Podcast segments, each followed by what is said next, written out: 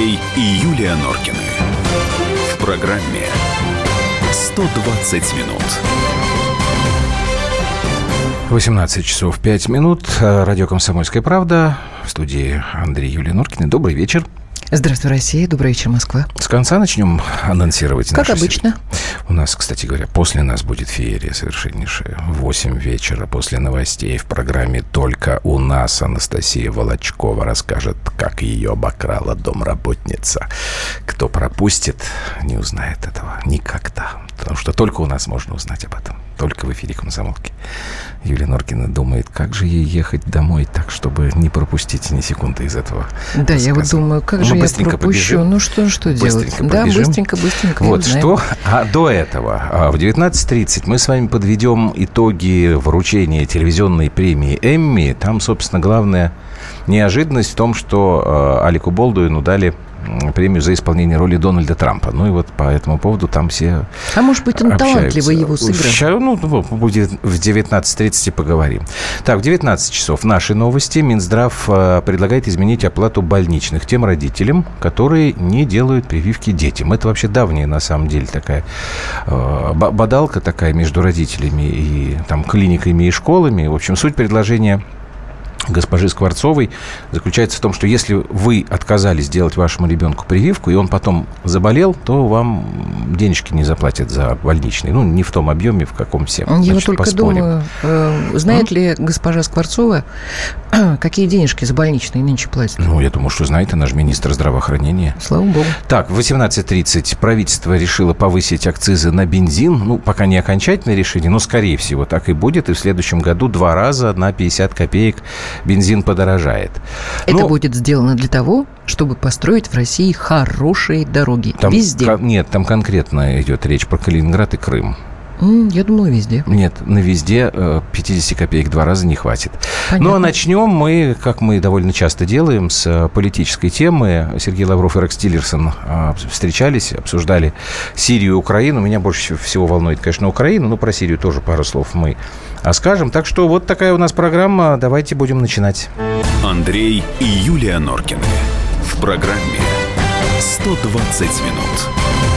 Так, восемь девятьсот шестьдесят семь двести ровно девяносто семь ноль два. Это наши WhatsApp и Viber. восемь восемьсот двести ровно девяносто семь ноль два. Это телефон прямого эфира. Судя по тому, что Юлия Геннадьевна уже подавляет смешки, вы уже что-то начали писать. Там такой, нет? Виктор, так. Оставьте Волочкову в покое. Нормальный человек, красивая женщина, большая грудь. Длинные ноги. Так, а мы что, против, что ли? Что вам так плохо? Она придет рассказать, что ее домработница обокрала. Виктор, Вы тем чего? более ее обокрала домработница. Конечно. Ну вот что если бы у вас были Надо длинные ноги и большая грудь, Виктор, вы что, могли не обращать внимания на то, что вас обокрала домработница? Вы бы тоже к нам пришли в эфир, Нет, правда? Другое Но не дело, к нам, что а понятно. Есть э, случаи, когда э, простых людей обкрадывают, и они не рассказывают об этом в эфире. Потому Но... что не у каждого простого человека есть длинные ноги и большая грудь. Все очень просто. Давай да. переходить к серьезной теме. Хорошо. А Анастасия Волочкова будет только после восьми часов вечера.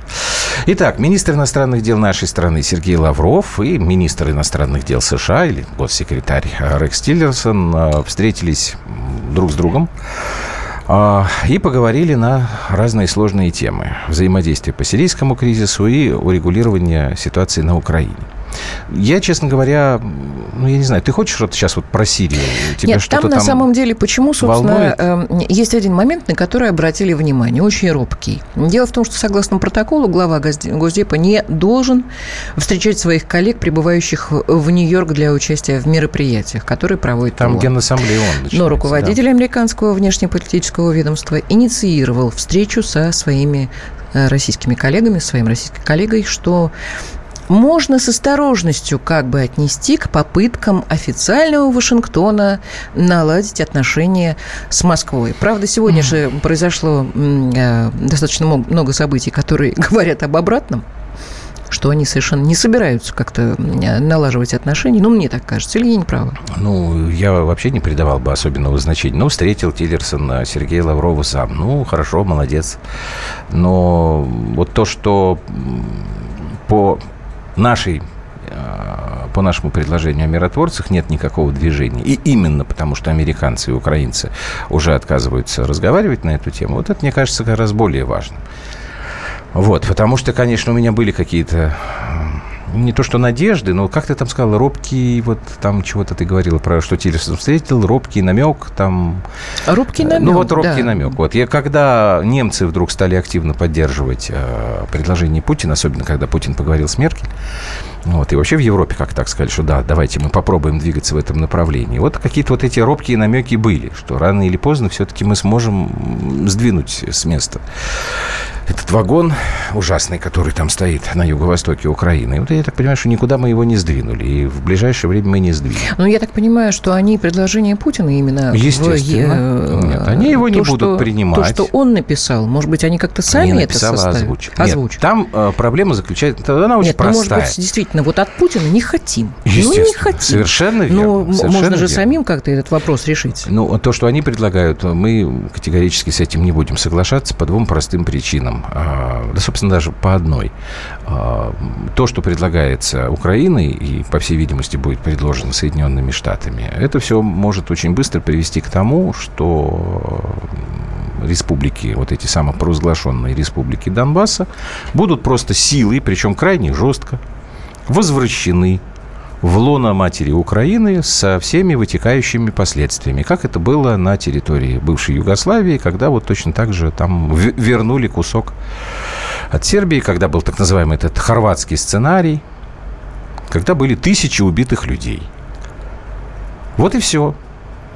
Против этого мы, естественно, будем возражать. То есть мы откатываемся обратно. Все эти несчастные минские соглашения, которые украинские наши коллеги открытым текстом говорят, что мы не будем а, исполнять, вот а мы опять к ним и вернемся. Плюс еще остается история с поставками летальных, летального оружия. Сейчас вот господин Порошенко поедет в Нью-Йорк выступать на Генеральной Ассамблее, заодно будет встречаться с Трампом. Вот они будут как раз эту тему обсуждать, потому что решение поставлять Украине летальное вооружение, то есть смертельное оружие, по-русски говоря, или нет, будет принимать лично президент Трамп. Там так по технологии не Конгресс, а лично президент Трамп. Вот и поэтому, ну, поговорили мы с Лавров, с Тиллерсоном. Я, честно говоря, как-то расстроенных каких-то таких чувствах. восемь девять шесть семь двести ровно девяносто семь ноль два. Пишите нам, пожалуйста, мы после паузы с экспертами поговорим. У меня как-то ожидания нехорошие. Я скорее соглашусь, что будет новый виток войны, причем серьезно. А ты имеешь в виду э, войны на Украине? в Украине? Конечно. Так а нас это же так или иначе затрагивает. Причем в буквальном смысле. Если помните, пару лет назад к нам же прилетало тогда в Ростовскую область э, до, до КПП, по-моему, что ли, пограничного, там до, долетели два каких-то снаряда, какие-нибудь там стреляли. Что ты на меня так смотришь? Я вот думаю, может быть, кто-нибудь позвонит и поднимет тебе настроение. Я думаю, или что напишет. Сейчас не, на, не надо. Я напомню, прямой эфир мы не успеем. Это WhatsApp, такие темы, которые не очень хочется. Я напомню телефон. Я пишут, номер вот WhatsApp пишут. И Viber плюс семь девятьсот шестьдесят семь двести ровно девяносто семь ноль два плюс семь девятьсот шестьдесят семь двести ровно девяносто семь ноль два. Так вот Николай уже пишет. Ну и мы поставим. Николай, так в этом-то и весь ужас. В этом-то и весь ужас, понимаете? Это называется эскалацией. И мы не... А не поставлять, наверное, мы и не сможем. Хотя, с другой стороны, там есть другая история. До сих пор все поставки американского вооружения, которые на Украину осуществлялись, там же все разворовывается. Куда это идет, неизвестно куда. Сейчас Саакашвили придет, и все. Да никуда он порядок. не придет. Если бы он хотел прийти, он бы уже бы пришел. Он сейчас уже на месяцы все это отложил. Там какая-то вообще несуразица. В этом-то, Николай, и проблема. Вот это почему, почему я в таком... Как сказать, ну, в расстроенном таком... В унынии. В унынии, да, да, в унынии. Ну, сколько? Ну, три года уже идет. И никаких подвижек. Опять начинается разговор, что мы должны, обязаны там, исполнять Минские. Да ничего мы не обязаны. Мы, не, мы гарант. Такой же гарант исполнения, как Франция и Германия. Ну, точно такой же. Исполнять должны две стороны. Киев и Донбасс. А они даже друг с другом разговаривать не хотят. Давайте мы сделаем паузу небольшую. Вы соберитесь с мыслями, пишите, а мы сразу после паузы попробуем нашим экспертам дозвониться и продолжим. Андрей и Юлия Норкины. В программе «сто двадцать минут».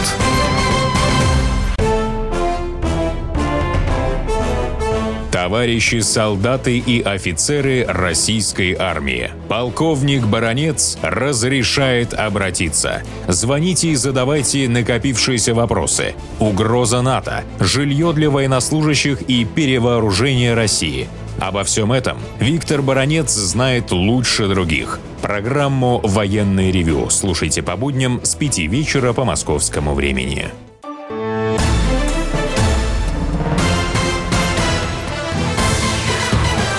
Андрей и Юлия Норкины. В программе «сто двадцать минут». Еще раз напоминаю, наши телефоны восемь девять шесть семь двести ровно девяносто семь ноль два, это WhatsApp и Viber, и телефон прямого эфира восемь восемьсот двести ровно девяносто семь ноль два. Ну, мы с вами пытаемся а, меня, как сказать, успокоить, обнадежить. А некоторые пытаются разозлить. Ну, простите, а из пишут? Каких источников вам стало известно о хищениях всего и вся на Украине? У вас есть судебные решения, у вас есть подтверждающие документы, наконец, свидетели? Нет? Ну, тогда чего говорить? Что значит нет свидетелей? Спрашивает нет. Николай. Николаю я могу ответить, что, в общем-то, об этом говорили и представители Донецких республик, и представители самой Украины, о том, что э, вооружение и боеприпасы, в общем, распродавались. И это, к сожалению, общая практика. Американцы-то об этом знают очень даже неплохо. Это одна из причин, по которой до сих пор затягивается решение вопроса с поставками летального вооружения. Были такие переносные зенитные комплексы «Стингер», которые американцы в свое время поставляли там другим борцам за свободу в регионах, а потом по всему миру пытались их выкупить, потому что из «Стингеров» террористы начали обстреливать американские же самолеты. Так что здесь ничего не нового, Николай. Андрей Манойло, профессор факультета политологии МГУ, доктор политических наук, уже у нас в эфире. Андрей Викторович, добрый вечер. Добрый вечер, Андрей добрый Викторович. Вечер. Добрый вечер. Вот скажите, добрый пожалуйста, вечер. Вот эта встреча Лаврова и Тиллерсона, которая прошла в преддверии э, Генассамблеи ООН, вот то, что касается нашей э, миротворческой инициативы донбасской. Можно ли здесь видеть хоть какие-то положительные шаги? Я вот, например, как-то совсем в мрачном настроении.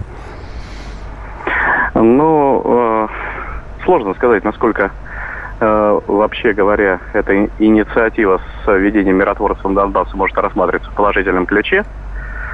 Но в целом, В целом, конечно, определенные э, зерна рациональные в ней есть, потому что поставить миротворцев ООН э, по линии разграни- разграничения э, позиций вот, на, линии, э, на линии огня, э, вот, это э, в определенной степени будет служить, конечно, барьером. Да, вот, для попыток э, националистов, э, разного рода, реваншистов. Андрей Викторович, а почему некоторым образом, то есть не до конца уверенность в том, что подобные действия э, приведут к положительным результатам? Не до конца уверенности, разумеется. А почему? Потому что все зависит от качества миротворцев. Но дело в том, что все, все, все помнят известный хорватский прецедент, mm-hmm. когда миротворцы, которые э, стояли э, на линии разграничения э, э, позиций сербов и хорватов во время югославской mm. гражданской, гражданской войны в Югославии. Вот. В тот момент, когда хорваты, хорваты под прикрытием миротворцев спокойно готовились к наступлению. Вот когда они подготовились, они просто прошли через позиции этих миротворцев. Миротворцы не вступили с ними в боевое соприкосновение. Потому что, ну, как говорят, это не функция миротворцев mm-hmm. заниматься. Они прошли, ударили по позициям сербов. А, точно так же и здесь миротворцы, если это только там не мотивированные миротворцы, ну, например, российские, вот. А европейские, европейцы вполне возможно отойдут в сторону. То же самое было примерно в Руанде, когда э, наступающие вот, э, племена прошли через позиции э, бельгийских и французских миротворцев, ну, французских в основном. Mm-hmm. Вот, а потом, когда по ним ударили, они, французы, дали, обеспечили им возможность уйти. Вот, поэтому э, миротворцы не являются панацеей. И введение миротворцев, опять-таки, на Донбасс э, не гарантирует того, что там прекратятся боевые столкновения. И, э, не гарантирует э, защиту территории так, мирных жителей от новых а, э, Андрей Викторович, тут проблема, так, мне кажется, в том, что даже никто и не собирается это обсуждать всерьез. Американцы, они, правда, пока свои аргументы не озвучивают. Ну, а Украина же сказала, что никаких российских миротворцев там не будет, хотя мы этого и не предлагали. Но это означает, что, скорее всего, наше предложение заветирует. Ну, мы, видимо, заветируем. Их предложения и, в общем, остаемся мы на прежних позициях. Вполне возможно. По крайней мере, при этом ситуация не ухудшится. Ну, а если все-таки пози... все-таки ситуация будет развиваться в сторону решения этой проблемы, то есть если все-таки он примет решение о введении миротворцев, ну, вот, на линию разграничения, ну, для начала, uh-huh. то, по крайней мере, будет, будут некие официальные силы, которые смогут фиксировать постоянные обстрелы, не прекращающиеся с украинской стороны. Если какая-нибудь группа националистов, там, правый сектор, допустим, развернет наступление самостоятельно, вот, и приблизится к позиции миротворцев, будет какая-то статистика международная, которая будет указывать ну, на реальное положение дел. Это, потому в принципе, что наши же... статистики, они не верят. Так это, в принципе, и так ОБСЕ должна была делать. А как вы думаете, американцы все-таки будут поставлять летальное вооружение Украине? Я думаю, что вероятность поставок Украине летального вооружения сегодня как никогда велика. Будут, конечно. Вот. Будут, будут обязательно. Они и так уже поставляют, потому что определенные да, виды угу. вооружений присутствуют на Донбассе. Потом очень многие категории вооружений, которые они называют не, ли, не летальным, а оборонительным. Угу. Вот. Они на самом деле могут использоваться в наступательных операциях. Например, системы контркорректировки артиллерийской стрельбы, системы контрбатарейной борьбы. Вот. Но это системы американские, которые позволят в случае наступления нового ВСУ под, э, вычислить позиции э, артиллерии э, ополченцев, подавить их, а потом ВСУ пойдет уже танковыми колоннами в нужном направлении. То есть, по сути дела, это вот э, такое большое лукавство. Mm-hmm. Обязательно они будут поставлять э, летальное оружие. И что же из этого следует, Андрей Викторович? Я просто, наверное, как и все наши радиослушатели, больна только один, одним вопросом. Приведет ли это к войне полномасштабной? Может не холодной, вот а горячей? Ну, будем надеяться, что не приведет. Но, но, мне приста... но в принципе, возможно, да? Но в нынешних условиях все возможно, потому что мир балансирует на грани уже э, несколько лет. Вот. И как он до сих пор не, не скатился в, в такой масштабный международный конфликт, я, честно говоря, даже не знаю. Вот. Но то, что мы ходим по лезвию бритвы, это абсолютно точно. Единственное, дело в том, что сегодня э, масштабная война, горячая война, может вспыхнуть в любой точке и э, по любому поводу. Она может вспыхнуть в Украине. Вот. Э, и специально, и по неосторожности. То есть где угодно. Но, опять-таки, Украина в этом отношении не является самостоятельным каким-то полигоном ну, или плацдармом. Это, э, пла- это такой, такая площадка, где сталкиваются интересы великих держав. И в этом отношении э, заполыхает там или не заполыхает заново, зависит как раз от э, состояния, ну, в первую очередь, российско-американских отношений.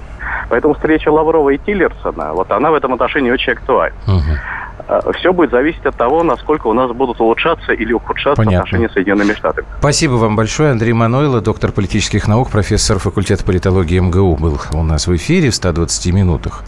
Ну, понимаете теперь, почему я такой расстроенный? Ну, я просто сейчас еще у меня до этого на эн тэ вэ место встречи во многом было посвящено. Напугали всех? Расстроили Нет, мы перед балом? Не напугали. Я, понимаешь, с другой стороны, вот ты меня спрашиваешь, там, может быть война? Я говорю, да нет, конечно, ничего не будет, потому что все-таки есть еще... Худо-бедно, но есть какая-то Европа, которая находится рядом. Америка все-таки, она далековато. И что? Европа... Ну, там Помог настроение... Помог ему этот друг... английский? Нет. Ну, Если да. ты про анекдот про, вот, про анекдот, утонувшего да. на Брайтон-Бич угу. человека, да, не помог. восемь восемьсот двести ровно девяносто семь ноль два. Телефон прямого эфира восемь девятьсот шестьдесят семь двести ровно девяносто семь ноль два. Наши WhatsApp и Viber. Вот такая у нас как-то пи- пи- такое печальное начало программы сегодня получается, но, откровенно говоря, это правда. Так оно и есть. Что там тебе пишут? Что там про Одесса должна увидеть кого? Вспомнить русского солдата не надо. Одесса должна ну... увидеть опять родного русского солдата. Михаил из Ростова пишет. Так пороху платят США за разжигание войны и уничтожение Украины. Ну и за попытку пенсильванского... За покупку пенсильванского покупку угля. Пенсильванского угля, да. да. Ну, все, все это складывается в один большой, Конфликт очень плохо пахнущий клубок. В Украине невозможно решить. Нет, ну так тоже не бывает, понимаете, любой конфликт рано или поздно каким-то образом разрешается. Просто сейчас действительно да, не очень непонятно. Да, иногда он разрешается как. путем хирургического вмешательства. Ну, то почему? Есть, когда начинается ну, есть... война полномасштабная. Нет, почему? И можно разрешать конфликт путем вот этой самой заморозки, против которой почему-то очень сильно выступают в Киеве. Ну, так мы об этом и говорят, и говорим, что мы, что, да, ребят, мы вот хотим... Как бы, там, ну, давайте вот эту историю говорим, ребят, если по-другому никак не получается, вот все, есть этот конфликт, есть, но он, он, не знаю, там, виртуальный такой, на бумаге, масса тому примеров. Я говорю, ну, ну слушайте, ну, ну, Кипр вспомните. Многие из вас, наверное, ездили туда отдыхать. И некоторые ездили как на греческую территорию, так и на турецкую. Ну, слушайте, ну, турки просто оккупировали части острова. Там у них практически свое, свое государство. Ну и чего? И все как-то уже с этим уже живут, и я не знаю. В Индонезии, это Восточная Тимор. В конце концов, в Молдавии и Приднестровье. Ну, заморозили конфликт. И слава богу, потому что люди не умирают. Чего не нравится-то? Ну, что здесь плохого? Вот я не могу никак этого понять. Так, я так понимаю, что наши слушатели тоже не имеют своего рецепта легкого. Но его, наверное, и быть не может. Давайте мы послушаем новости в эфире «Комсомольской правды». И потом сто двадцать минут, программа «сто двадцать минут» продолжится. Андрей и Юлия Норкины. В программе «сто двадцать минут».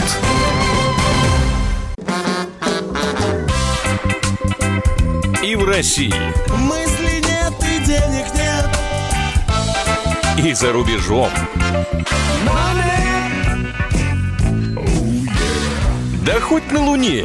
Как же ты не дурачина, братец, если у тебя много сантиков, а ты в тюрьму попал. Деньги правят везде. О них говорили, говорят и будут говорить. По будням с тринадцати часов пяти минут по московскому времени в программе «Личные деньги» на радио «Комсомольская правда».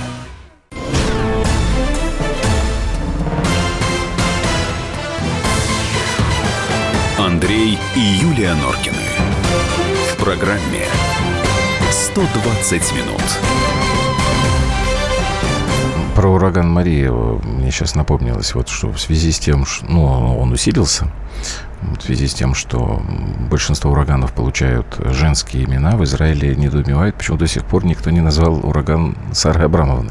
Потому что все время какие-то неправильные названия. Еще все впереди. Так нет, действительно ни разу не называли. Иванами, Мариями называют. Да Мариями. Иванами да Мариями, да. В семнадцать часов тридцать две минуты, почти тридцать три. Давайте к нашим делам вернемся. Итак. Что мы хотели с вами обсудить? О наших скорбных делах по колядкам. Ну, зачем? Я, я же не специально не опустил это слово. Ну, перестань. Значит, правительство приняло решение поднять акцизы на топливо дополнительно. Здесь есть некая нестыковка с налоговым кодексом, потому что предполагается на пятьдесят копеек поднять на литр бензина с первого января и еще на пятьдесят с первого июля. И это превышает, существенно, в общем-то, превышает те параметры, которые налоговым кодексом были предусмотрены. Тут э, эксперты несколько расходятся в своих прогнозах. Самый ужасный: до конца две тысячи семнадцатого года литр бензина подорожает приблизительно на два рубля восемьдесят копеек. Другие эксперты говорят, что ничего не произойдет, потому что там уже все это заложено было в бюджет и так далее, и так далее. Вот давайте нам, подключайтесь теперь, уважаемые автомобилисты. Мы знаем, что многие из вас слушают программу «сто двадцать минут» и вообще радио «Комсомольская правда» в своих автомобилях. Если у вас есть возможность остановиться, пишите восемь девять шесть семь двести ровно девяносто семь ноль два, WhatsApp и Viber, или звоните восемь восемьсот двести ровно девяносто семь ноль два. Не, не надо. Если нет возможности, не надо звонить, а то еще в аварию попадете. Я имею в виду, что звонить и писать надо, если есть возможность остановиться. Ну, вот. А теперь давайте мы пока вы, мы ждем ваших звонков, послушаем нашего коллегу Евгения Белякова, корреспондента отдела экономики «Комсомолки», который как раз вот вскрывает некоторые технологические тонкости этой истории. В проекте бюджета на следующий год уже заложены цифры, которые предполагают повышение акцизов на топливо примерно на пятьдесят копеек дважды в следующем году. Всегда специалисты переводят в последнее время вот эти повышения в конкретную стоимость одного литра бензина, ну, чтобы мы могли примерно понимать, как это отразится на нашем кошельке. Дополнительные доходы бюджета составят порядка шестьдесят миллиардов рублей. Это то, что дополнительно отправят на строительство дорог. То есть предполагается, что эти деньги целевым способом возьмут с нас за счет счет того, что мы заплатим больше за бензин, и перенаправят на строительство дорог. Наверное, раз уж упомянули дороги, надо объяснить, о чем идет речь. Речь идет в первую очередь о трассе Приморское кольцо, это в Калининграде, и о трассе Таврида в Крыму. Ну, давайте мы секретаря общественного совета при Росавтодоре Константина Сдобнова послушаем, он чуть подробнее про это расскажет. То, о чем сейчас идет речь, о повышении акцизов и дополнительных сборах, они пойдут не на федеральные дороги, а как раз на региональные и муниципальные, которые, к сожалению, запаздывают вот вслед за федеральными дорогами в своем обновлении. И этому есть несколько причин. Три основных можно выделить. Это то, что регионы, к сожалению, даже те средства, которые сейчас получают от сбора акцизов, сбора транспортного налога, не все средства направляют в дорожные фонды в региональные. Из-за этого там тринадцать-пятнадцать миллиардов в год выпадает из э, региональных дорожных фондов. Вторая причина – это э, неэффективное расходование, несвоевременное расходование даже тех денег, которые они получают. Ну и третья такая проблема, которая остается, она уже у нас долго тянется и никак не решается, это довольно низкое качество проводимых работ по ремонту и строительству именно вот на региональных и муниципальных дорогах. Вот такая история. Так, у нас уже есть звонок. Александр, вы откуда нам звоните? Здравствуйте, Саша. Вечер добрый, уважаемый ведущий. Вы из Королёв. Королёв, да. Здрасте, а чего да. радуетесь-то так? Вам да, ничего не перепадет. Александр просто все понял. Время дозванивается до «Комсомольской правды». Это, да, да, это я знаю. Это радует. Да, если, если разрешите, буквально пять секунд по предыдущей угу. теме. Ну, вы давайте. Знаете, когда Лавров, когда Лавров встречается с Тиллерсоном, у меня складывается такое впечатление, что Тиллерсон хочет сказать Лаврову, кого Трамп снял или собирается снимать в своей администрации. Но одних пресс-секретарей за девять месяцев уже пятый человек. Четвертый. Ну, это просто не... Да, четвертый, есть ну, такой, да. Четвертый, значит, я ошибся. Значит, скоро будет пятый, наверное. Значит, а теперь по бензину. Угу. Значит, мое мнение такое. Извините, что... пожалуйста, вы автомобилист? Да, так, у меня машина ага, есть. Все, тогда полное да, право. Да, иногда я, на, иногда я даже на ней езжу. Значит, правда, не каждый день, но иногда езжу. Но я просто хочу сказать, вы знаете, вот все плачут, что бензин дорогой. Да и сам я вижу, что он не совсем дешевый. Значит, э, а вопрос в чем? Что Москва забита. Когда мне надо поехать куда-то, мне приходится вставать э, в четыре, в пять, чтобы не попасть не даже только по основным Москва. Трассам в пробку. Ваш Королёв, знаете, тоже там не трассы для гонок. Там... О, я уже не говорю. После как она там у вас? Пи- Пионерская улица называется, да? На Пионерке, да. Да, это же не, тихий да, ужас. Да, не только Пионерка, а проспект Королёва. Да, да. Это просто. После э, где-то с полседьмого до девяти ну, невозможно так, выехать на Ярославку. Тогда, Александр, скажите, ну я так понимаю, что вот это повышение акцизов, оно на ваши дороги никак не повлияет? А скорее на нет, другие нет, я регионы? Я другое хотел сказать. Да. Я хотел сказать, что вот повышают, все плачут, но никто не пересаживается на общественный транспорт.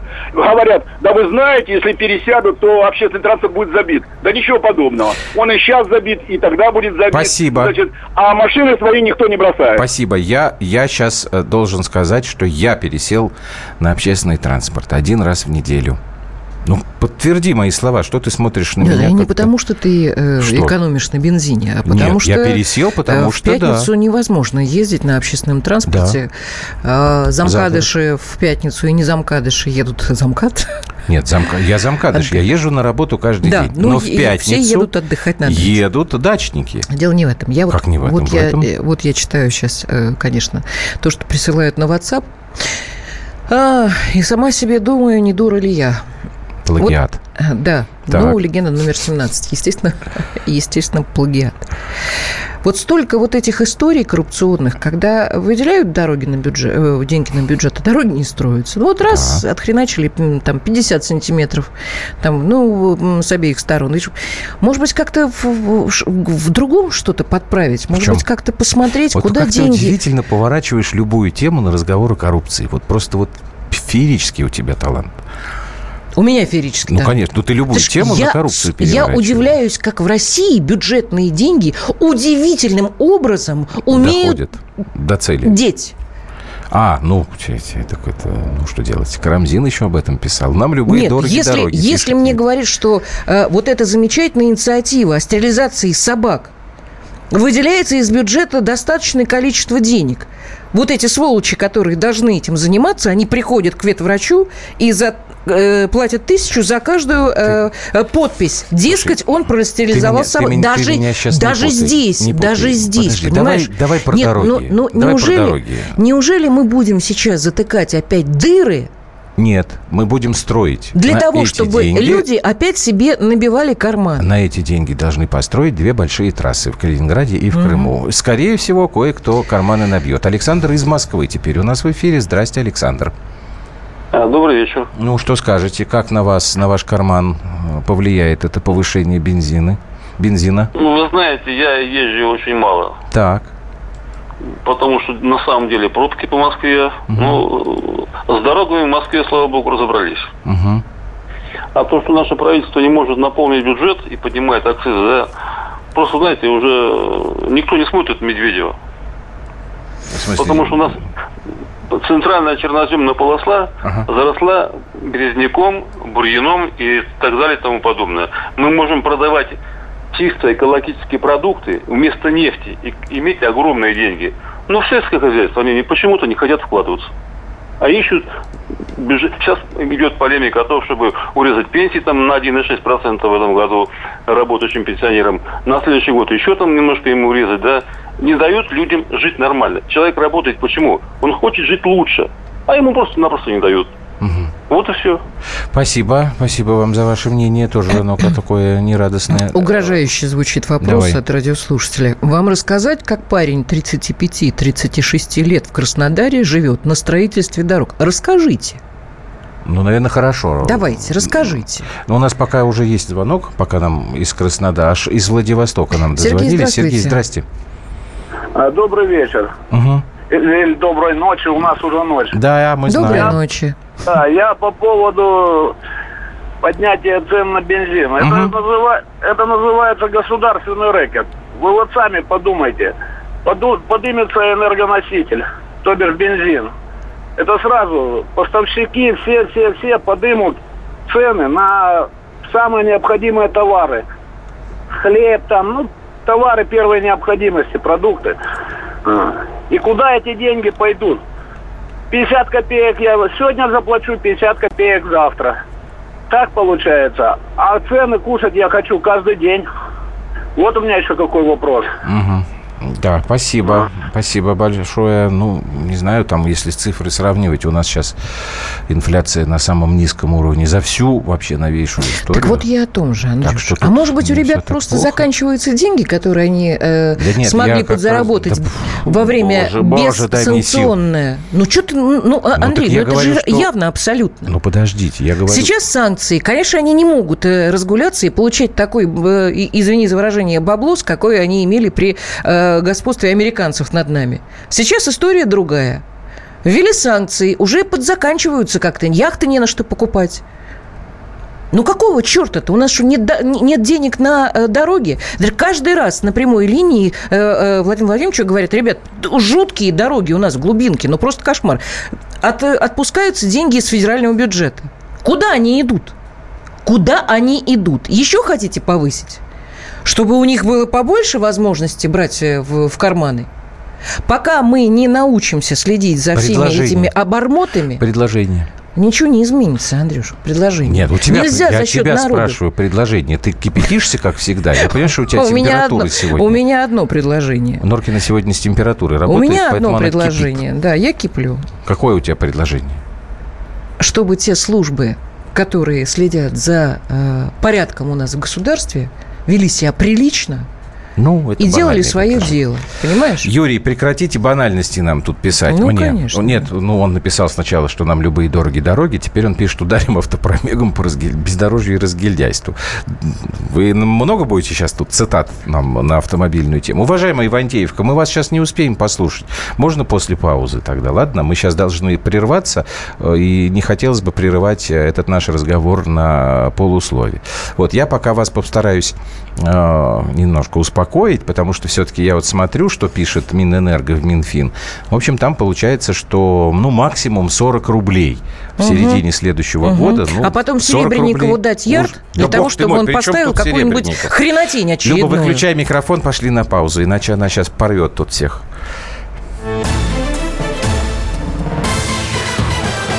Андрей и Юлия Норкины. В программе сто двадцать минут. Товарищ адвокат! Адвокат! Спокойно, спокойно. Народного адвоката Леонида Ольшанского хватит на всех.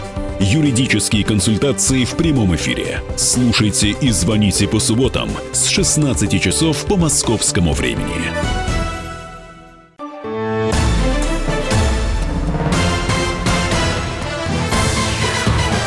Андрей и Юлия Норкины. В программе сто двадцать минут. Ну вот, что я, я говорила. Краснодарский край Давай ответил. Ивантеевку послушаем. Давай. Человек висит уже. Родная Ивантеевка, здравствуйте. Здравствуйте. А, здравствуйте. Да. Здравствуйте. И здравствуйте. Я вот работаю водителем двенадцать лет, да, на так. автобусе.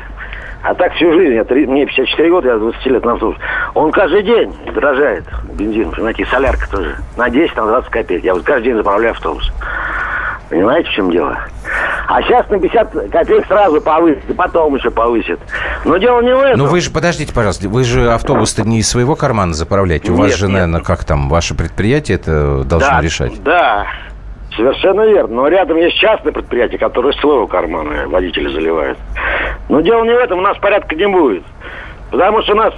Я вот работаю в Андреевке, в автоколонне. Там одна автоколонна, семнадцать восемьдесят девять. Ну, слышали такую, да, наверное, нет? Ну, мы это рейсовые автобусы, да? Да. Да, Мострансавто, система основная. Там начальство всем выписывает премии по миллиону за три месяца, uh-huh. полтора. А водители сидят на слесаря, вот открыто говорят, мы все быдло, понимаете, вот. Сидим на перекуре. То есть вас, вам, вам начальство говорит открыто, что вы быдло. Сидите и... Нет, мы сами Нет, себя называем. А, а вы себя называете? Начальству это выгодно. Народ молчит, понимаете. И так продолжается уже лет десять. И все, ничего не сделаете. Да, спасибо большое вам за звонок. Разворуют все, караул. Так, я... А я можно расскажу про... Ну, давай. У меня тут тоже просто очень много всего насыпалось. Про Краснодар я же просил человека, чтобы он написал. А, как живет молодой чиновник на дорогах? Или как там было? Да, тот, который живет на строительстве дорог. Так вот. И ездит на Роллс-Ройсе, который стоит, сами знаете, сколько? Ну, миллионов двенадцать. Сейчас, это я читаю буквально, сейчас строит на берегу Кубани домичек с выходом яхты в Кубань.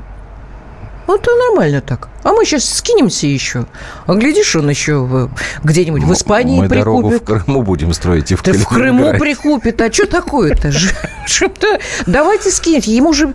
У него аппетиты-то большие, понимаешь? Чтобы не плакал мужик, нужно скинуться еще. И еще десятки таких, которые вот... Чандриков и Тобиков. Так, подождите. Вот мне тут царь прислал на Вайбер. И потом следующий прямой звоночек послушаем. Так, единственный способ решения с дорогами — продать асфальтовый завод бывшей жене Собянина. За один год проложит все дороги страны. Плитка. Собянина выбрать в президенты. А мне нравится плитка, не знаю я. Кстати говоря, не, не исключительно московская история. Во многих европейских городах такой. Так, у нас Артур, по-моему, Анечка, да? Когда ты стал оптимистом? Ты знаешь, я после первой тем, темы сегодня, мне было так хреново что-то с этой войной на Украине, мне надоело. И я понял, что если я буду и дальше сейчас вот бухтеть. так вот бухтеть, да, то я просто до дома не доеду, приеду и сделаю то, что Жириновский запрещает нам делать. А у меня сегодня еще много так, дел. Так, немногие ночью. знают, что поэтому все ты знают. без намеков. Все знают. Все знают, что Жириновский запретил нам пить, курить и говорить, что мы счастливая семья. Так, у нас московский звонок. Артур, здрасте. Здравствуйте, Артур. Здравствуйте. Здравствуйте. А, я, знаете, хотел сказать, вот касательно такого предложения, ну, вот если бензин подорожает, то пересядьте на общественный транспорт, да. и все будет хорошо. А, я хочу сказать, что это звучит, конечно, очень просто, и, в принципе, если это единоразовый случай, и вот, допустим, человеку сказать, вот завтра не езжай, да. на машине и поезжай на общественном транспорте. Это, конечно, легко.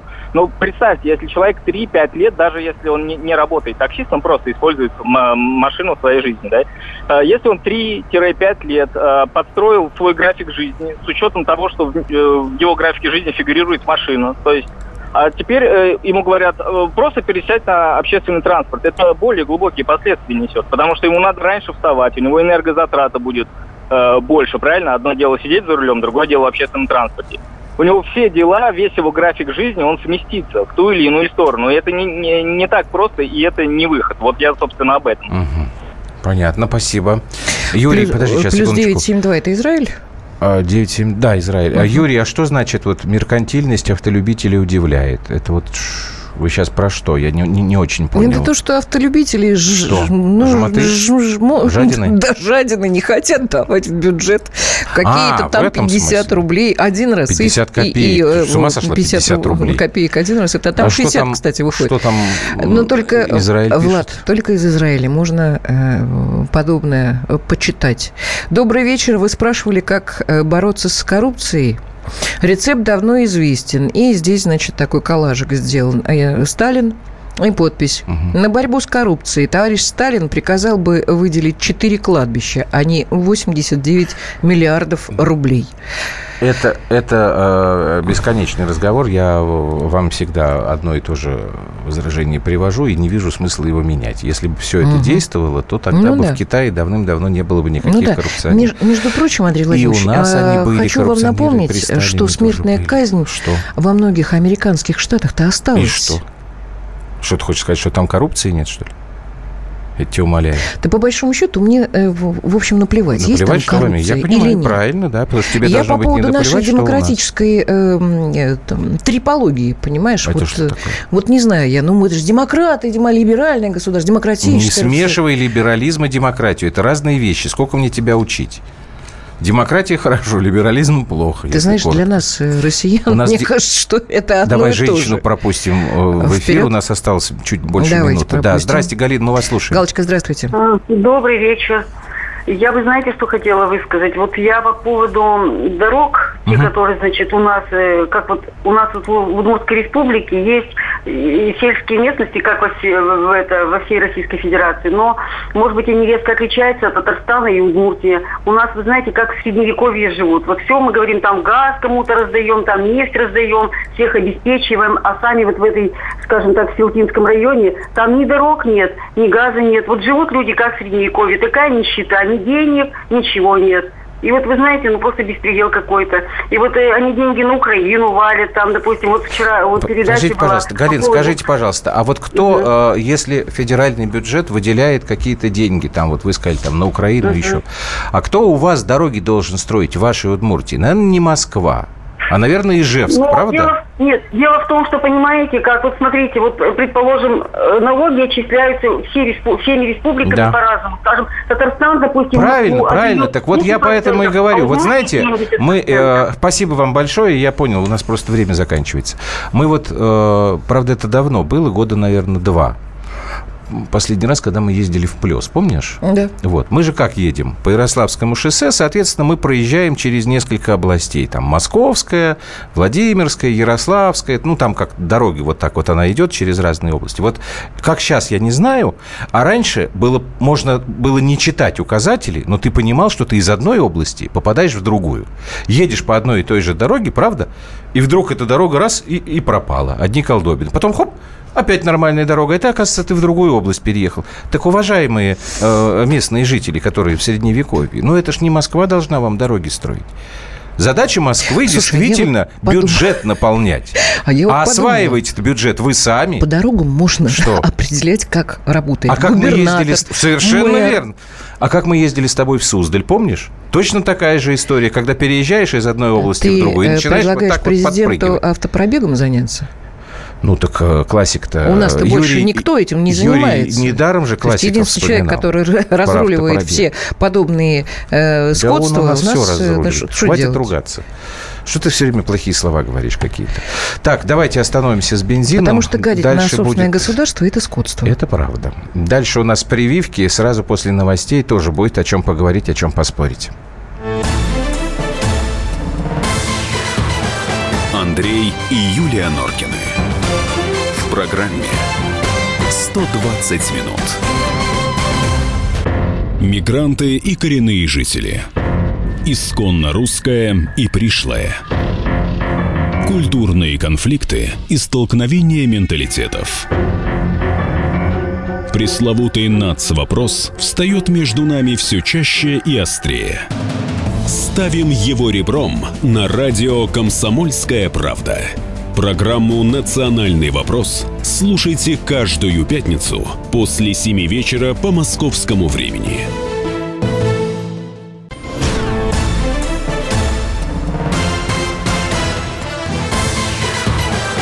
Андрей и Юлия Норкины. В программе сто двадцать минут. девятнадцать часов пять минут. Да, ну, во-первых, тебя здесь спрашивают, можно ли э, создать твой фан-клуб. Нельзя. Я думаю, что можно. Что спрашивает? Смешная, смешная история. Вот я, например, не знала, что у нас запрещено, запрещена продажа лекарств через интернет. А что смешного? Потому что вот сколько я себя помню, интернет-аптеки существуют, и курьер привозит эти лекарства. Ну... Бред собачий. Нет, ну если это нельзя по закону. Ау, люди, у вас интернета так, нет, слушай, что ли? Подожди, вот те службы, которые вот, занимаются подожди, подожди. этим, счетные палаты, черт бы их подрал. Надо это... Хватит ругаться, как хулиганка. А, а что я должна их называть сейчас, нежными зайцами, что ли? Да. Нет, ну ей-богу, ну, ну, сейчас... а сейчас мы разрешаем. Значит, я тебе так Ребят, скажу. Откройте интернет. Вот, вот я Зайдите так, и скоро, увидите, что... Послушай меня. Да. Скоро сказка сказывается, да не скоро дело делается. Ну. Вот в свое время... У нас была статья, причем расстрельная, э, за валюту. Угу. Да? Угу. Вот. А потом получилось так, что у нас... Они всех расстреливали нет, валютчиков. Нет, нет, нет, нет. Я, нет. например, знаю нашего с тобой замечательного знаю, друга, да. которого Богу. просто... Да. Я к тому говорю, что потом прошло время, у нас уже на каждом углу был обменный пункт, а статья-то эта угу. никуда не девалась. Ну вот, да, такая вот бывает фигня. Сейчас я просто смотрю еще раз. Э-э, закон, ну... Что? Ну, можно у нас или нельзя? Москва, речка, Москва. Да при чем здесь это? Можно продавать или нельзя? Тут просто все очень сложно, и на самом Ведь деле... в новостях сказали. Я знаю, я пытаюсь еще раз вот понять, почему это до сих пор вот не урегулировано. Да нет, почему они до сих пор об этом не знали, что у нас, оказывается, ну, это вовсю идет? Что значит не знали?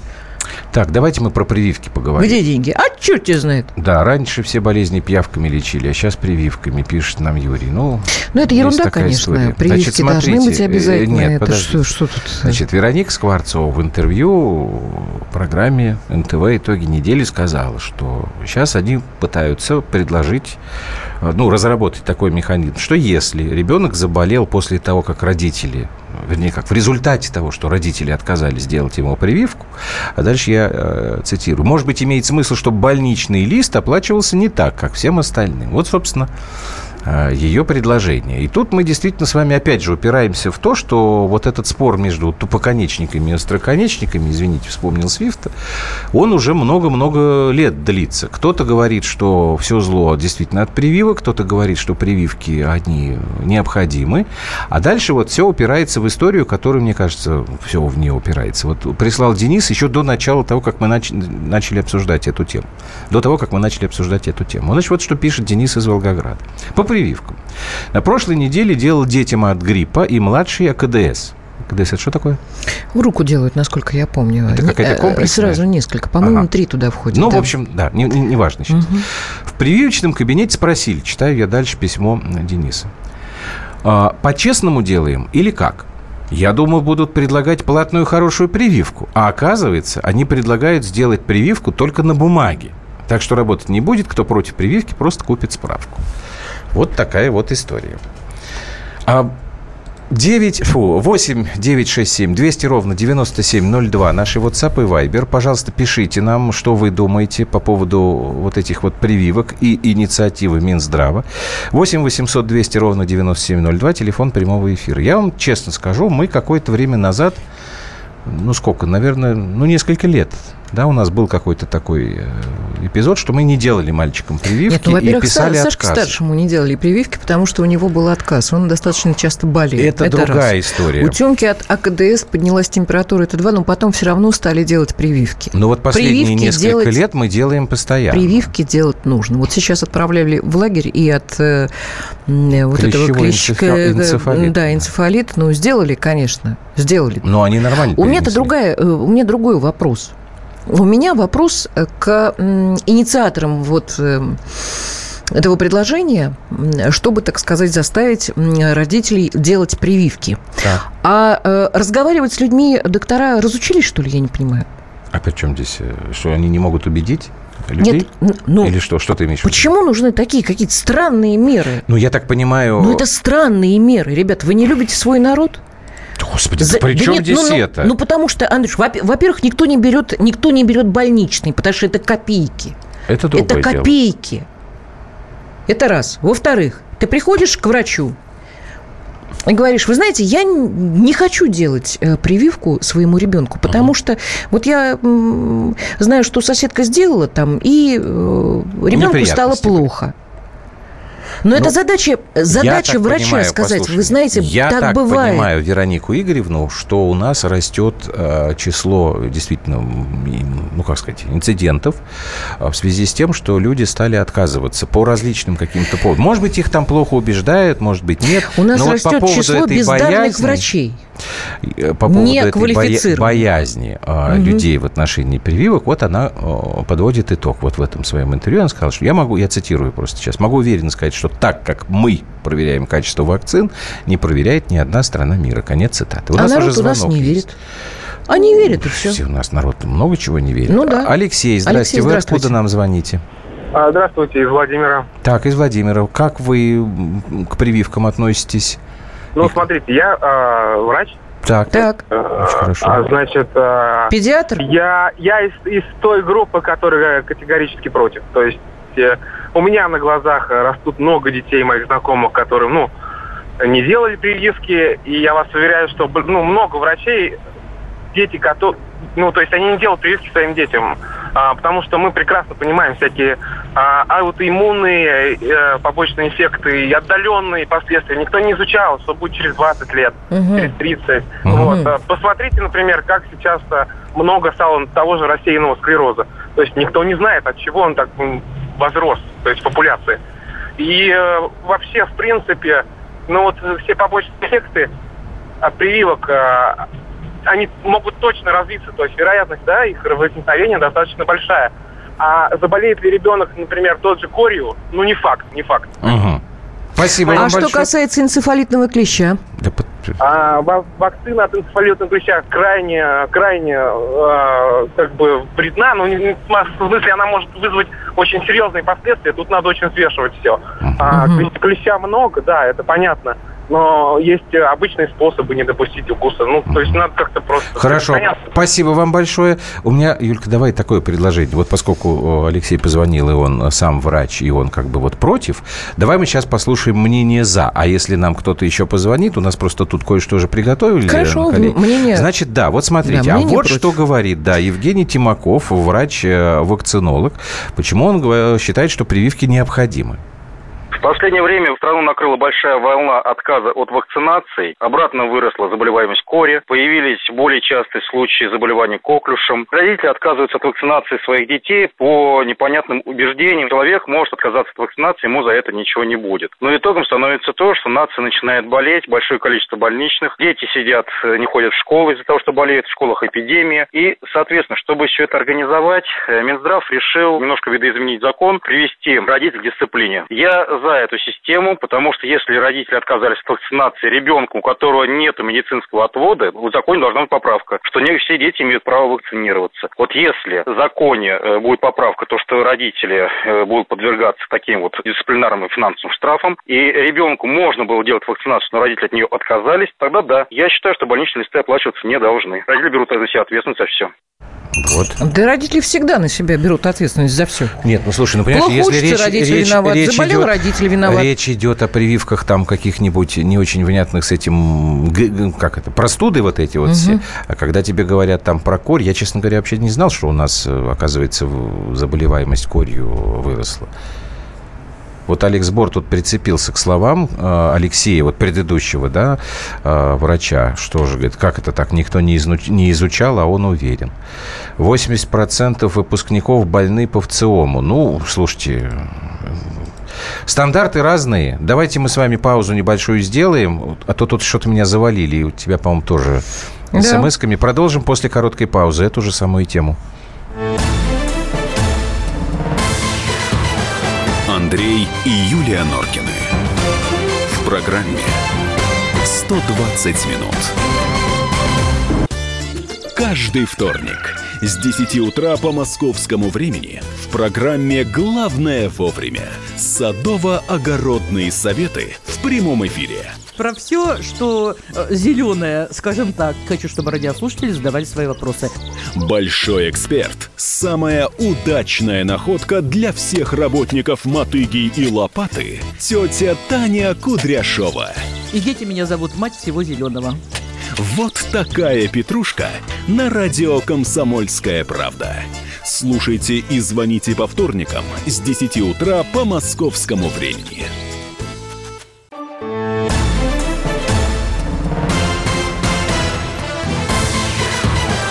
Андрей и Юлия Норкины. В программе сто двадцать минут.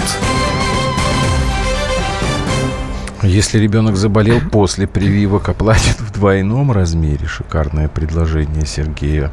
Всем своим детям в обязательном порядке ставлю все прививки, пишет Вячеслав. Лучше пусть потемпературит один вечер, чем в предсмертных муках будут вспоминать своего папу-имбецила, который, следуя своим бредовым предрассудкам, не защитил их от болезней. Давай, Сергей, послушаем из Москвы. Да, если Сереж, жена Собянина... Господи, боже мой, царь, оставьте жену Собянина и Собянина. Собянин в разводе. Так, да, все. Здрасте. Кстати, у него очень симпатичная жена. Он в разводе. Сережа, Сережа, Сережа, здравствуйте. Да, добрый да. вечер. Давайте к прививкам прием, возвращаемся. Прием, прием. Да, да, да, алло. Да, да, да, вы да. в эфире, говорите, пожалуйста. А, да, ну у меня вот как бы, во-первых, два момента таких. Первый вопрос, вот я зашел, допустим, в ЕРЦ, и мне там предложила врач, ну, медсестра из местной поликлиники, у них там в кабинете, сделать прививку от гриппа. То есть, а где, как, каким образом... она фиксируется, как бы я могу сказать, что я уже получил прививку от гриппа, допустим. То же самое можно с детьми делать.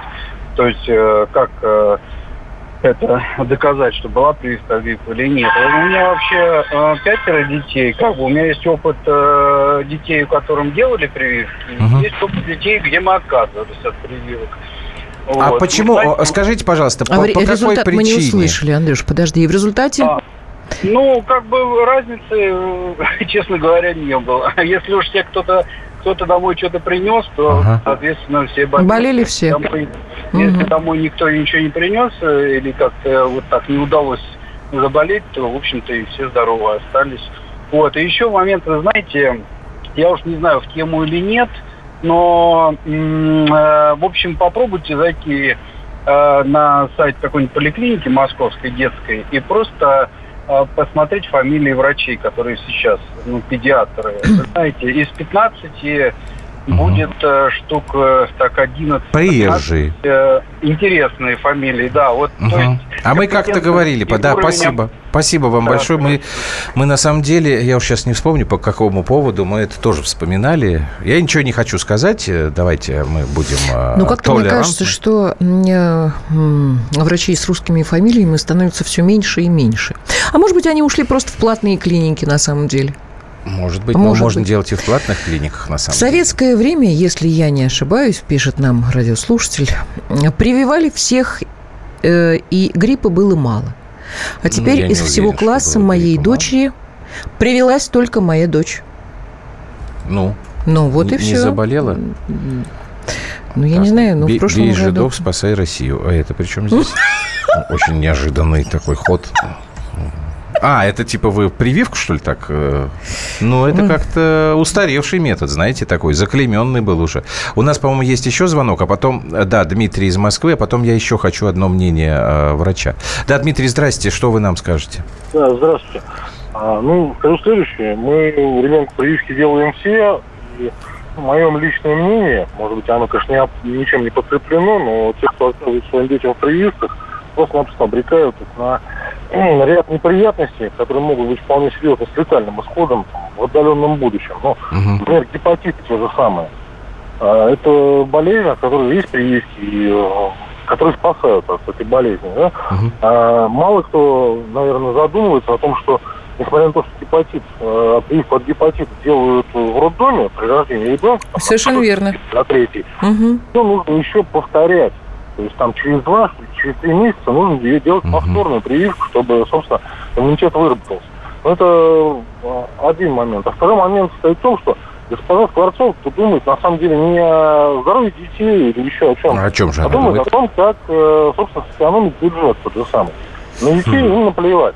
И, в общем-то, простое предложение госпожи Скворцовой. Ну, если вы хотите лишить родителей возможности получать полные выплаты по больничным, ну, давайте эти же родители будут меньше отчислять денег по здравоохранению, налогов.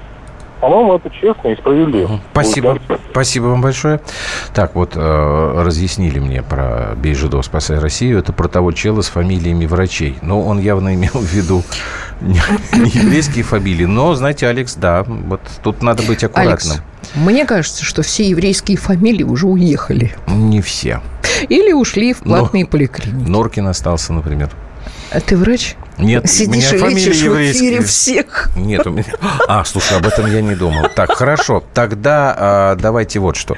Э, я обещал другое мнение. Значит, вот у нас был врач-вакцинолог, который говорил, что вот правильные инициативы и прививки нужны, и вот такие вот, э, как сказать, меры наказания для родителей нужны. Теперь давайте противоположную точку зрения, тоже специалиста послушаем. Светлана Махмудова, доктор медицинских наук, врач-реабилитолог. Вот что она говорит. Дело все в том, что мы не знаем, какой нам человечек достался, когда он только что родился, с какой иммунной системой. А иммунная система – это очень тонкая, очень самореабилитирующаяся в том случае, если в нее особенно не вмешивается система, которая очень легко ломается. И где это будет заложено, и может быть разрушена даже печень. Если вы вмешиваетесь как раз вот этими прививками в раннем детстве, мы потом и получаем ДЦП от прививок именно, потому что, попадая именно в кровь сразу, он распространяется везде. Ликвор есть такая вещь, он распространяет его и по фасциям, и в том числе и в спиной головной мозг, и тут мы, наоборот, возникают очень большие проблемы. Дело в том, что я занимаюсь еще кинезиологией, остеопатией, краниосакральной терапией, которые дают прямой ответ на вопрос, надо это данному человеку или нет, то есть изучать человека, показывает девяносто процентов случаев, что все прививки, которые были сделаны в детстве, они приводили к какой-то патологии. Кошмар. Ужас какой. А что такое сакральная терапия? Не знаю. Это да, ближемысли? семь восемь. Слепая на расстоянии. Честно говоря, я, я вот тебе скажу, что я, конечно, не ожидал, что, оказывается, среди врачей, самих врачей, настолько полярные мнения. Я думал, что у нас все врачи едины, как бы, что прививка... Народ и партия едины. Нет, ну, как бы, при, прививка, она нужна, а, оказывается, у нас такие споры идут, слушай, удивительная вещь просто. Кто у нас там в прямом эфире? Темнота, Норкин. Александр, здрасте. Лет не знаешь.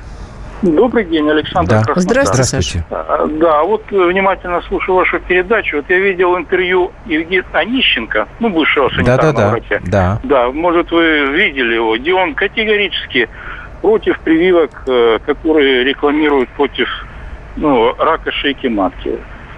Есть такие прививки, боже мой. Есть да, такая да, прививка? Да. Что вы да. говорите? Да. Да, да, да. Это, это Нет, ну...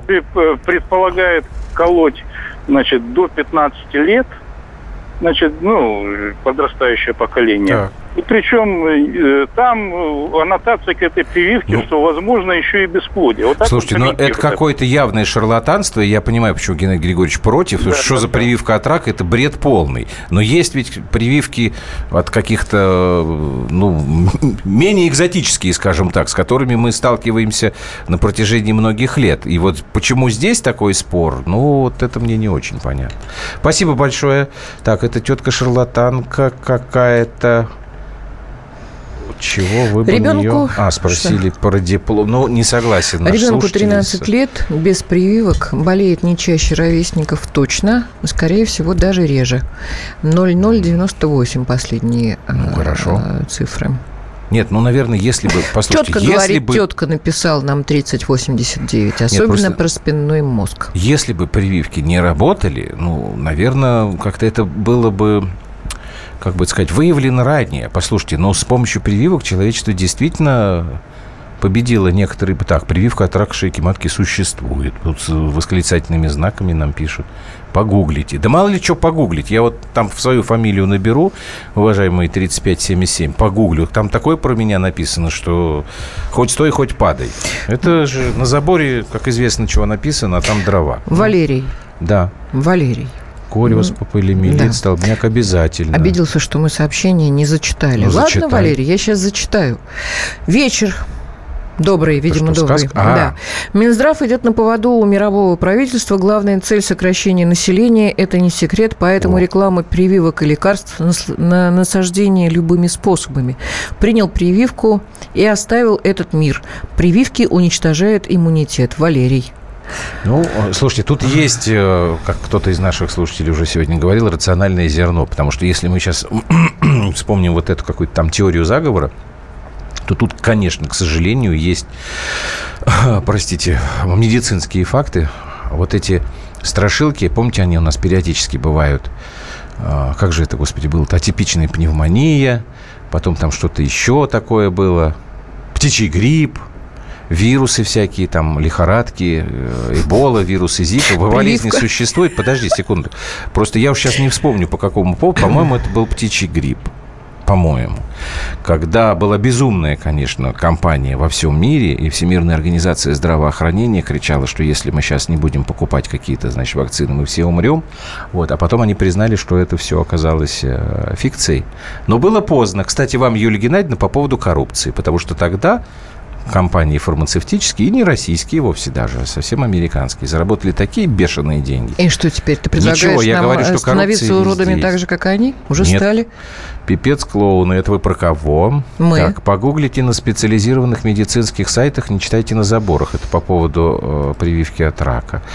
Я сейчас поясню. Написали Ой, здесь. Не успеем. пятьдесят два ноль два. Давай после паузы. Давай. Давай. Андрей и Юлия Норкины. В программе сто двадцать минут. Главное аналитическое шоу страны. Михаил Владимирович Юрьев, Михаил Владимирович Леонтьев. И в команде Анатолия Кузичева замена. Вместо Анатолия играет Илья Савельев. Но все остальное будет прежним. Это главтема. Они знают, как надо. Мы несем свою миссию выработать и донести до народа и руководства мысль о том, как должно быть. Программа «Главтема» на радио «Комсомольская правда». Слушайте в прямом эфире каждый четверг с двадцати ноль-ноль по московскому времени.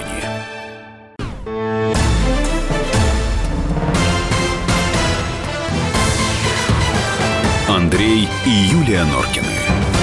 В программе «сто двадцать минут».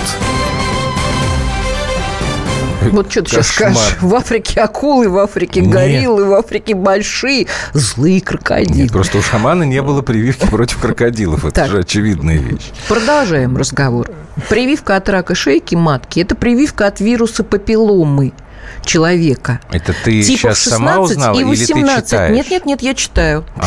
Эти вирусы действительно вызывают дисплазии и рак, передаются половым путем.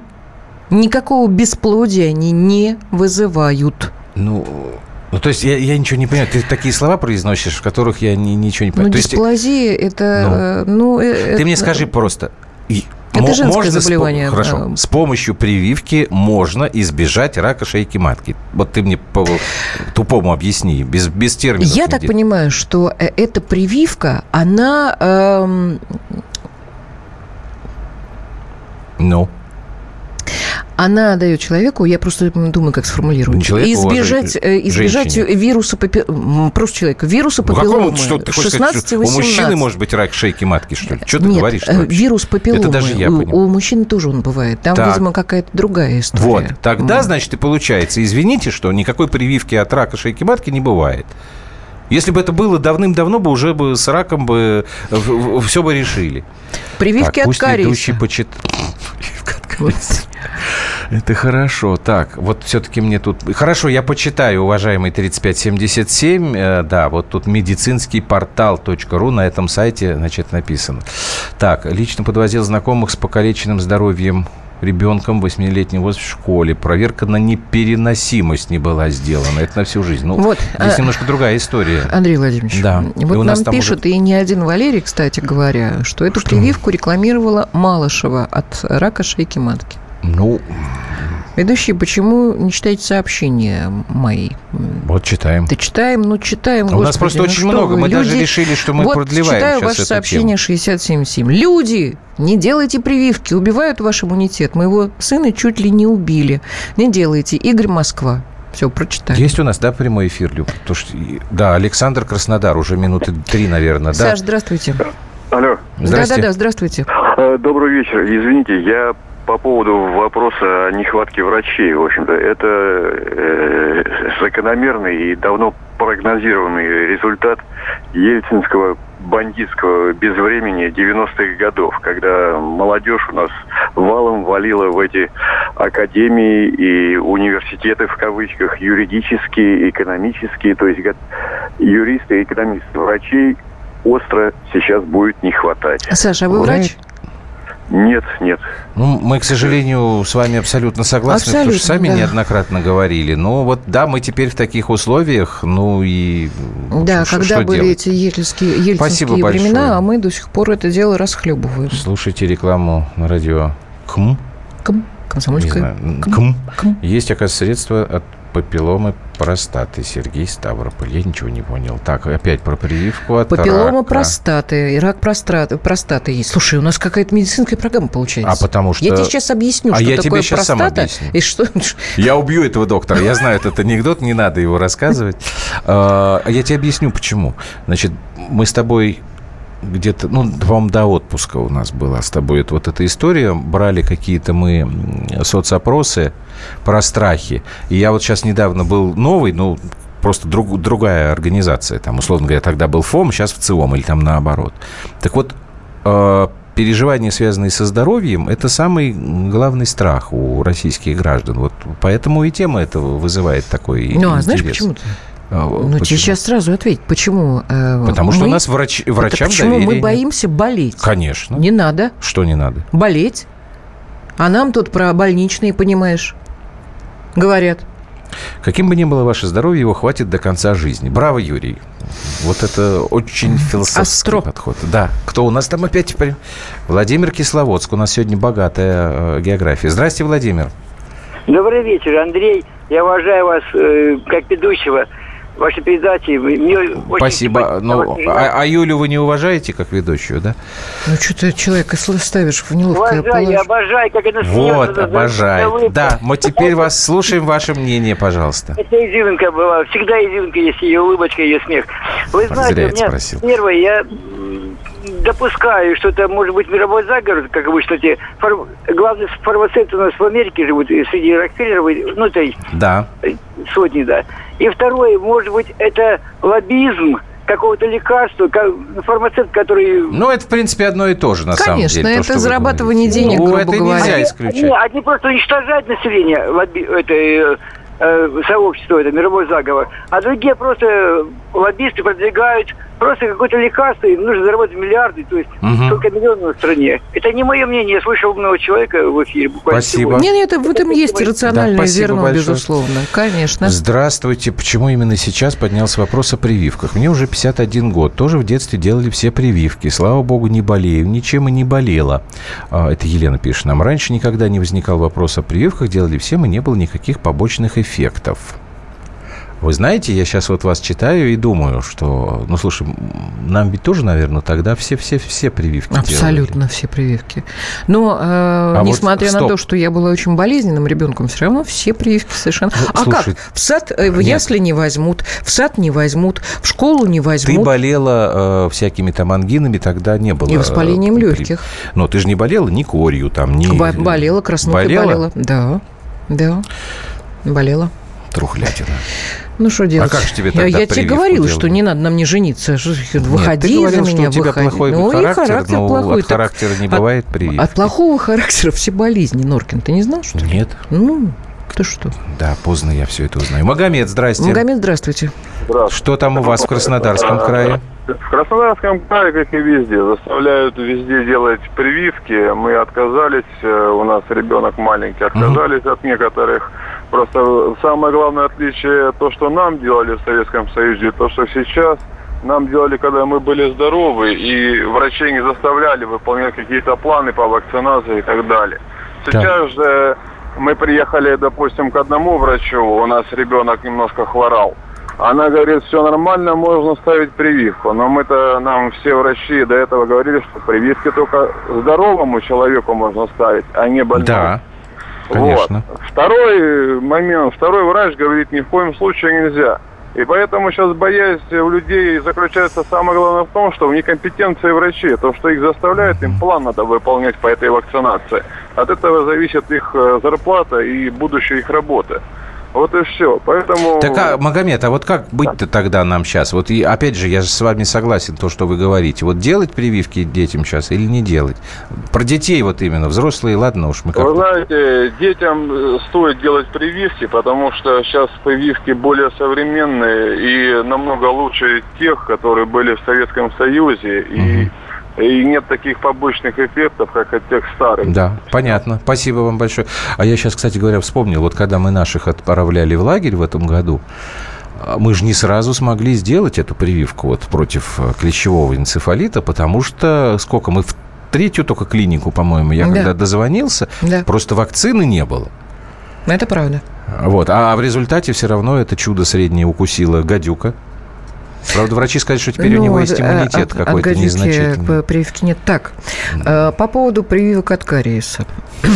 Нельзя жалеть деньги на зубы, обувь и питание. И на нижнее белье, кстати говоря. Нет, не факт. Дальше, мой муж совсем нам... интересуется мной как женщиной. А ты попробуй надеть черное сексуальное белье. Да пробовал, он отложил газету и спросил, а что таки кто-то умер? Поэтому с бельем прививка не всегда работает. Слушай, мы на самом деле все время потратили на прививки. Что будем делать-то? С Дональдом Трампом и Аликом Болдуином. Александр Владимир. Я так понимаю, что Александр из города Владимир. Это не двойное имя Александр Владимир. Это Александр из Владимира. Это мы шутим. Саша. Добрый вечер. Добрый вечер. Юрий Андрей. Угу. Проблема в том, что мы живем в другой стране. В СССР были враги народа, а сейчас у России только партнеры. Врагов как бы вроде бы и нету. Ну да. И прививка ну, отличается. Что касается конкретно самих прививок, она может быть вроде бы и от папиллома, как вы сказали, да?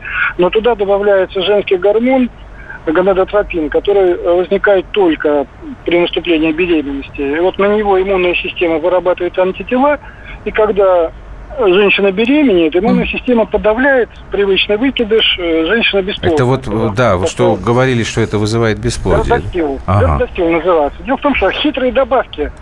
Э, объясните, зачем ртуть в прививке добавляют? А когда я в лаборатории вирусологической попросил показать документы на прививку, заведующая молча повернулась, ушла. Почему состав прививок секретен? Вот э, задать бы этот вопрос Скворцовой. Почему? Угу. Спасибо. Интересная, да, кстати, спасибо, интересная тема. Вот так пригласить медработника в эфир и, и поговорить о составе прививок.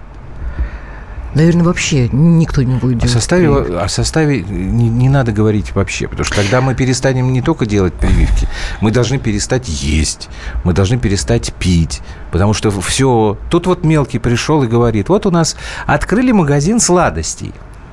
Я не помню, как он называется. Я говорю, что же за сладости там у вас продают? Он говорит, а там, говорит, продают американские сладости и японские. Я говорю, а, поэтому у тебя понос третий день? Он говорит, нет, нет, я ничего не ел, там, бла-бла-бла. Ну, стал рассказывать. И, значит, выясняется. Американские там какие-то э, разные газировки там разного вкуса, какие-то вот конфеты, но не это самое интересное. Японские, значит, что это такое? Порошок. Покупаешь порошок, разводишь его водой. И тоже, значит, разные вкусы. Я ну, говорю, Леша... были такие да, да, да. порошки. Зука, Юпи, как да, их да, еще да. звали. Да, Просто да, добавь да. воды. Да. О, очень прям полезные для здоровья были вещи. Еще язык потом был красный и зеленый. Андрей Владимирович, а прививки, Нельзя а прививки разбираться. Ты здесь при чем? Ты сказала узнать э, состав. Я говорю, нельзя узнавать состав как? прививок. Потому что тогда, я говорю, тогда ничего, жить нельзя. Прививки из черт знает чего, еда черт знает чего. То есть чего, ты априори уверен, конечно. Что прививки сделаны из черт знает чего? Нет. Просто тебе сейчас человек рассказал про так. какие-то хитрые гормоны, Понял. про ртуть. Понял. Поэтому Понял. Или, Понял. или мы отказываемся от всего этого, или мы продолжаем жить, все это делаем, но просто не обращаем Нету внимания да, на сорок пять сорок пять написал то, прививку состоит. От жадности всем у власти. О, ну из это. находки. Человек нам написал. Все, хватит с прививками. Ты да, думаешь? Ну, нам надо еще этого... Про Ролтон. Эмми. А? А Ролтон. Ролтон — это вообще кошмар. Это же надо же запретить это все. Дошираки, Ролтоны, вот да. это прочее. Там же чем-то на... посыпано, и дети поэтому балдеют. Цилия Абрамовна, как опытная хозяйка, время от времени солила борщ толченой виагрой. Я тоже про это рассказывал как-то. Ну, вспомнилось. Давайте сделаем маленький перерыв, и все-таки последние минуты из ста двадцати еще одной темке посвятим. Андрей и Юлия Норкины. В программе сто двадцать минут. Радио «Комсомольская правда». Более сотни городов вещания и многомиллионная аудитория. Барнаул сто шесть и восемь эф эм. Вологда девяносто девять и два эф эм. Иркутск девяносто один и пять эф эм. Москва девяносто семь и два эф эм. Слушаем всей страной.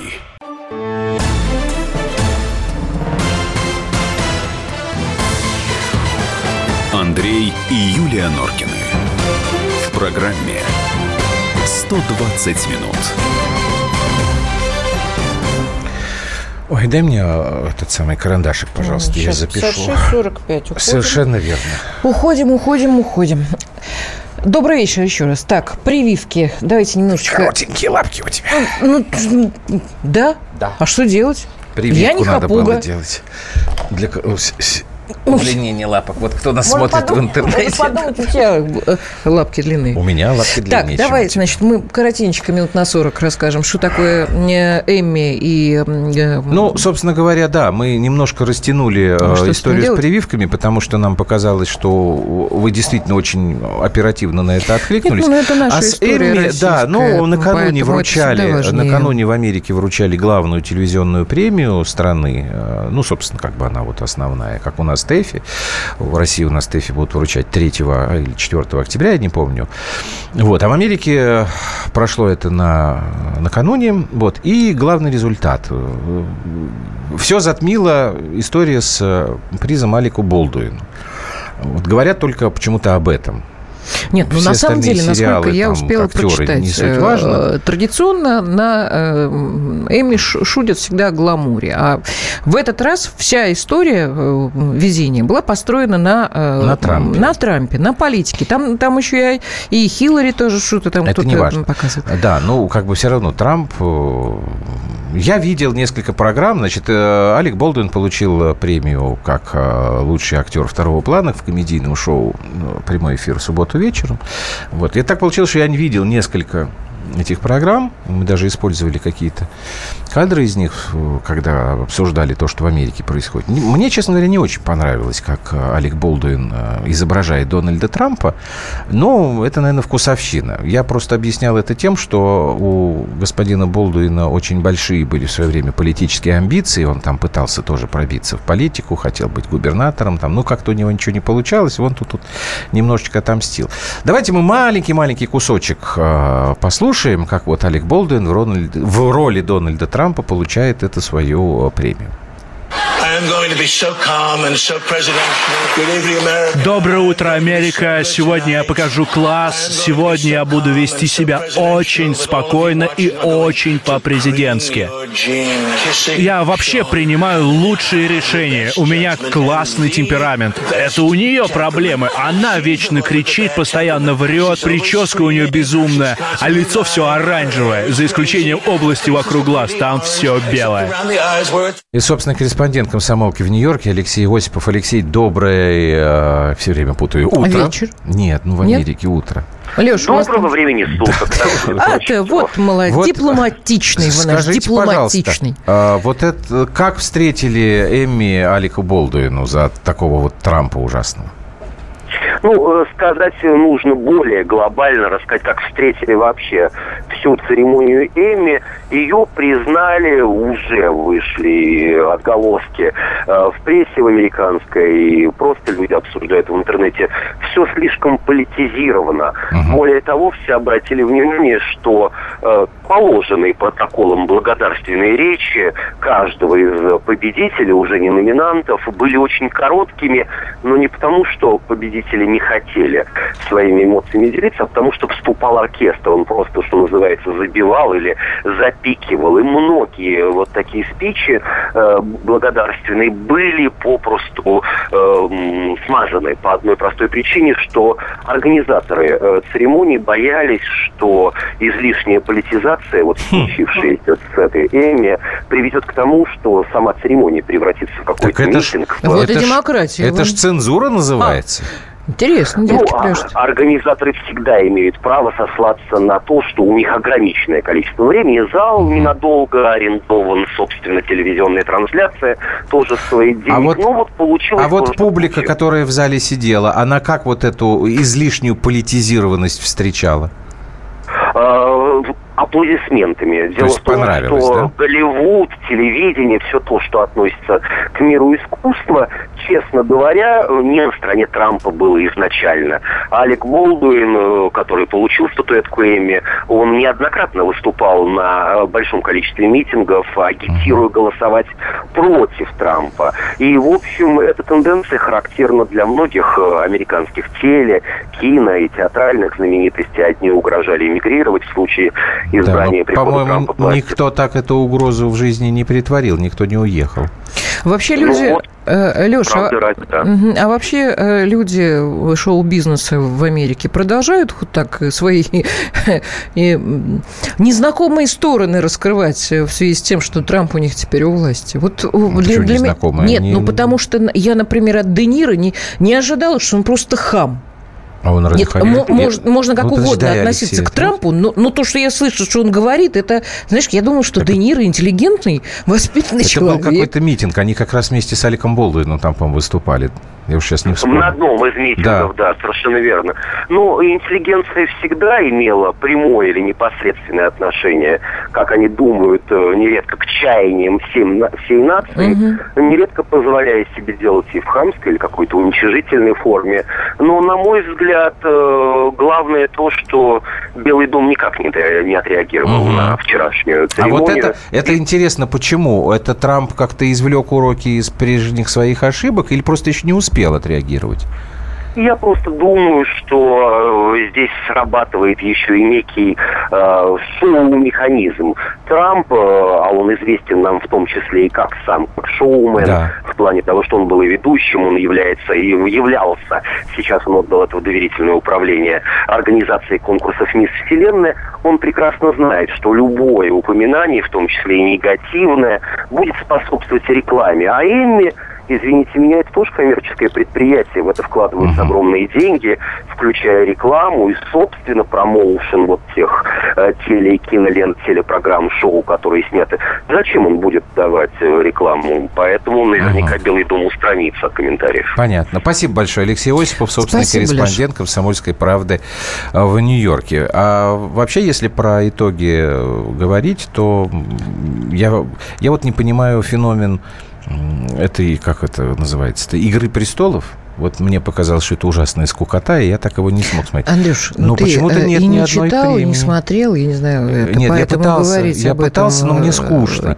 Просто все говорят о том, что это самый лучший сериал. Я смотрю на итоги премии Эмми, и я вижу, что «Игры престолов» почему-то здесь нет. Ну, там объясняется. Это. Да, почему? Я-то думаю, я-то думаю о другом. О я, чем? Я думаю о том, что эм, эм, измельчала э, вообще вот эта история. Э, то есть в, свое, в своей злобности...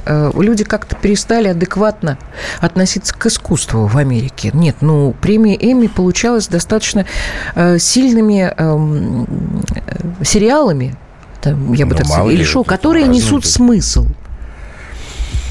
Ну, как-то история была. А тут все нет, э, ну, до там, обезьянничества нет, нет, нет, какого-то. Подожди, ну вот там рассказ служанки, который получил в этом году. Ну, это же дикая история. Почему? Совершенно. О том, ну, что потому что утопия. Христианские мракобесы захватили мир.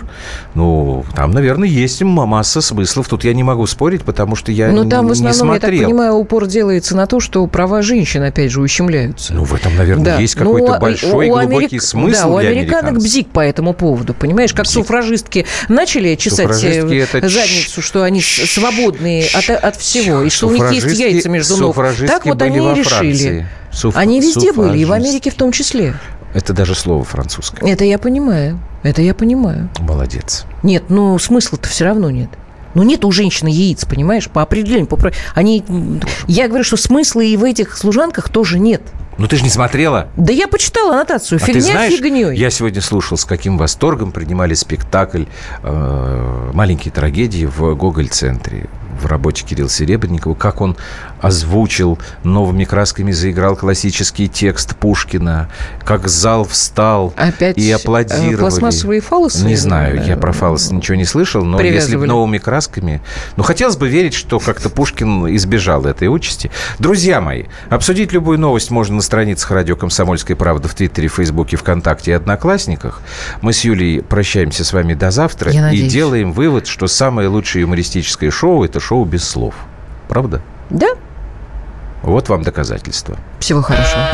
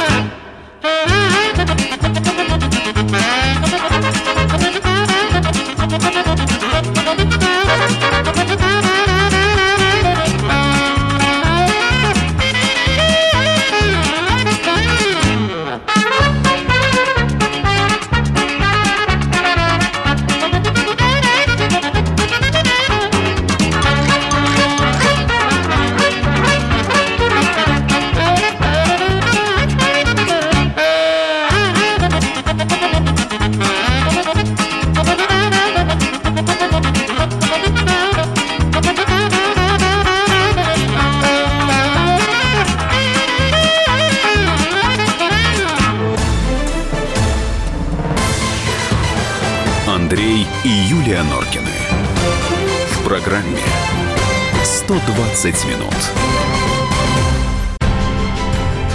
Будьте всегда в курсе событий. Установите на свой смартфон приложение «Радио Комсомольская правда». Слушайте в любой точке мира.